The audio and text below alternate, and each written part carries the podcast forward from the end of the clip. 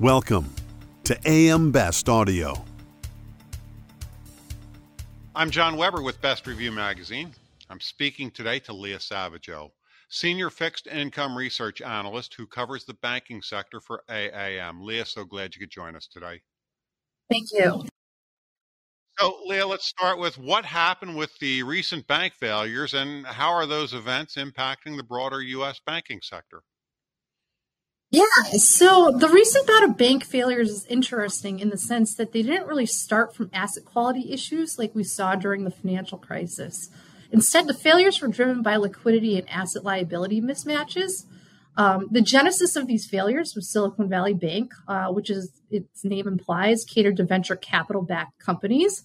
Um, this client base, as we know, experienced substantial growth in capital during a pandemic, fueled by ultra low borrowing costs um, and demand for digital services. Um, and these large sums of money were deposited with Silicon Valley Bank. Silicon Valley Bank, in turn, invested these uh, large portion of money into liquid and low risk treasury bonds and mortgage backed securities. Um, and this is fairly typical behavior for banks, especially in an environment of weak loan growth like we were in at the time. Um, but as re- interest rates began increasing in 2022, uh, the bank was faced with two problems. Uh, the first was that the value of its securities declined. Um, and the second was that funding markets for venture capital backed companies started to shut down. And instead of raising cash that was ultimately deposited at the bank, uh, they started spending cash, which in turn led to deposit withdrawals. Uh, we understand that the bank initially dealt with these challenges by offering higher deposit rates and by borrowing in the wholesale market so they could meet withdrawal requests without having to sell securities at a loss. Um, but this became a less viable long term option because it raised the cost of their funding and weighed on profitability metrics. So in early March, the bank announced that it was undertaking a few actions, uh, one of which was to sell a large portion of their available for sales portfolio. Um, and that would generate a loss, but could be invested in higher yielding short term treasuries. The bank also announced that it was undertaking a capital raise to plug the hole, so to speak, on the losses generated by those sales. Uh, ma- the management team framed the actions as being motivated by profitability pressures. Um, but anytime a bank sells assets, uh, liquid assets at a steep loss, um, and subsequently raises capital, it's more indicative of a liquidity issue, um, and that triggered a tsunami of deposit withdrawal requests. Um, and regulators were forced to step in and close the bank. Um, now, typically, when there's a crisis of confidence at one bank, uh, it can spread very quickly to other banks with similar characteristics. And so, in this case, depositors and investors became focused on banks with deposits sourced from venture capital backed companies um, and also, those were large amounts of uninsured deposits. And this is what happened to Signature Bank, which failed two days after Silicon Valley. Signature had become a larger player in the digital asset arena um, and had sourced a large number of deposits through uh, the cryptocurrency channel. It also had one of the largest amounts of uninsured deposits for a bank of its size. So, in the wake of Silicon Valley's failure, depositors also started to withdraw rapidly um, and prompting prompted regulators to step in and close the bank. More recently, we had the failure of First Republic Bank, um, and that bank was interesting in the sense that, unlike Silicon Valley and Signature, um, the bank operated a primarily retail banking franchise that provided wealth and private banking services to high net worth individuals, but it still had a large amount of uninsured deposits, and its assets, though low risk, had declined in value and couldn't be sold without generating large losses. So, in the wake of the failures of Silicon Valley and Signature, First Republic had also experienced massive deposit outflows.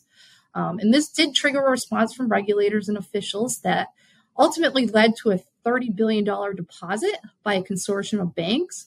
But in the end, what was intended to be a vote of confidence from some of the largest banks in the US did little to stop the pressure on deposit balances and this led to First Republic being placed into receivership and ultimately sold to JP Morgan. As we stand here today, um, confidence in the regional banking sector remains low, um, and investors are concerned that certain banks, such as Pacific West and Western Alliance, who also experienced substantial deposit outflows in the wake of the Silicon Valley failure, um, may also be vulnerable towards being placed in receivership. Are we in a banking crisis, and what does this mean for the U.S. more broadly? So, since the failure of Silicon Valley Bank, uh, we've been closely watching certain data sets published by the Federal Reserve to get a sense for whether this is truly a crisis or isolated to a small collection of banks. Um, and the data suggests that the contagion has so far been limited um, and that deposit flows on a system wide basis have been relatively stable. Uh, the first data point that we can look to to draw this conclusion is the industry's usage of emergency liquidity programs, such as the discount window and the newly established bank term funding program. Both serve as indicators of funding stress in the banking sector. Um, and the key trend that we've observed is that the combined usage of these facilities is down from the peak level immediately following Silicon Valley's failure. We did see a modest uptick in usage in the last two weeks of April, um, but there's reason to believe that much of that was related to First Republic, um, since usage collapsed in the week following its receivership. Um, so this suggests that the need for emergency funds is still rather isolated and not at the point of contagion. Uh, the second data point is the flow of system-wide deposits. Uh, since March 8th, U.S. banking system lost uh, 500 and 20 billion in deposits but on a relative basis that's only 2.9% of industry deposits. So it's large but it's not unmanageable. Um, in terms of the pace of outflows since then we are seeing that after a few weeks of positive flows deposits have turned negative again. Uh, but the pace of outflows um, is still lower than what we saw immediately following the failures of silicon and signature. Uh, one of the bigger issues that we were seeing uh, was more intense migration of deposits out of smaller banks versus larger banks. And actually, in the first week following the closure of Silicon Valley and Signature, we saw migration into larger banks, which we presume was a flight to quality response among depositors. Um, it does seem that flight to quality response has lost some steam just based on deposit flows of both large banks and small banks.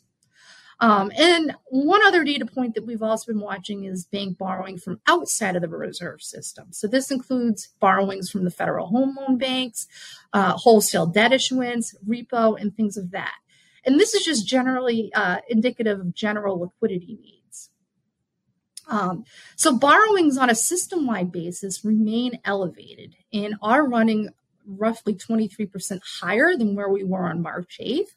Uh, for smaller banks, their borrowings are 45% higher than on March 8th, which is down from almost 80% in the weeks following the failures of Silicon Valley Bank, but still elevated. For larger banks, borrowings have been a little bit steadier on a week to week basis, but overall levels are still elevated, with the most recent release showing that borrowings are 40% higher since March 8th.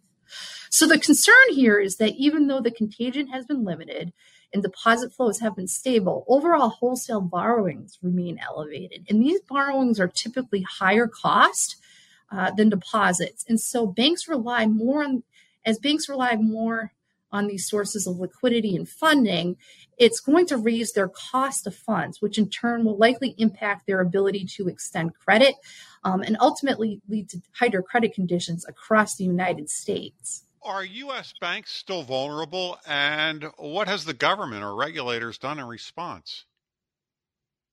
So, yes, I do think banks are still vulnerable, but I think we're going to start moving away from situations where stresses are caused by acute liquidity issues and asset liability mismatches.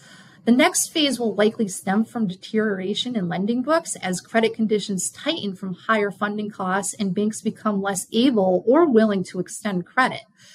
Um, the lending sector that is drawing most scrutiny is commercial real estate, since more than a third of those mortgages reside with U.S. banks. And we know certain segments of commercial real estate are still dealing with structural headwinds that were exacerbated by the pandemic, such as office and remote work.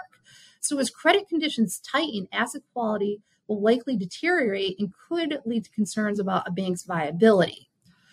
In terms of the response from the regulators, um, there has yet to be any specific changes announced.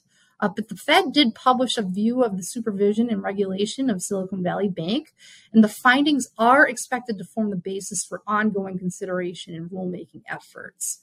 Um, the report notes that while the proximate cause of Silicon Valley's failure was a liquidity run, the underlying issue was a concern about its solvency, and that the Silicon Valley experience has emphasized why strong bank capital matters. Um, this suggests that regulators will still seek to boost not only liquidity standards, but also capital requirements.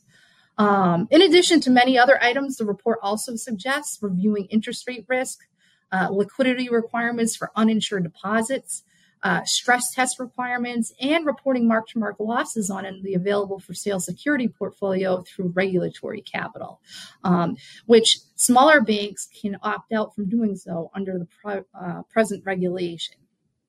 Some items that were in the report are already in the works.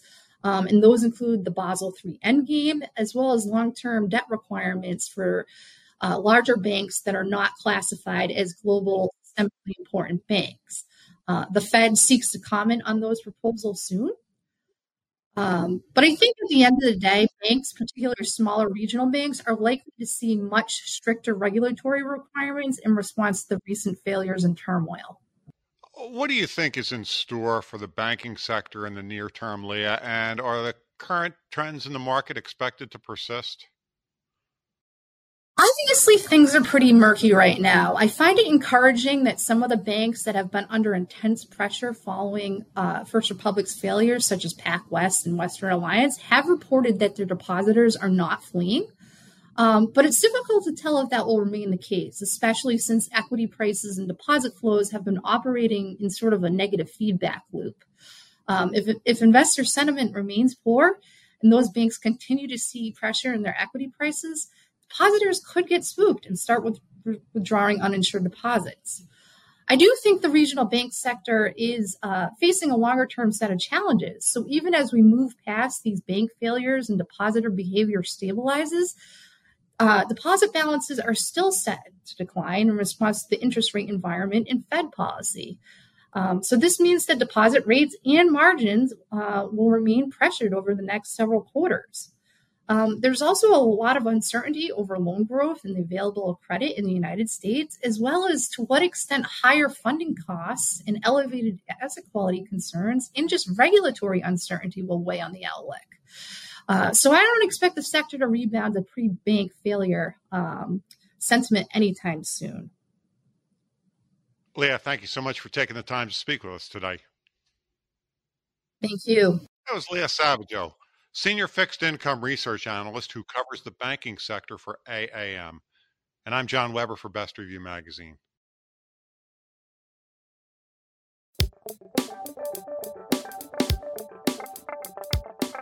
Looking to get the full attention of the insurance industry? We have the platforms that will do just that. Whether it be AM Best TV, AM Best Audio, Best Review Magazine, or Best Day. Find out more by calling AM Best Advertising Sales at 908 439 2200, extension 5399, and have a great day.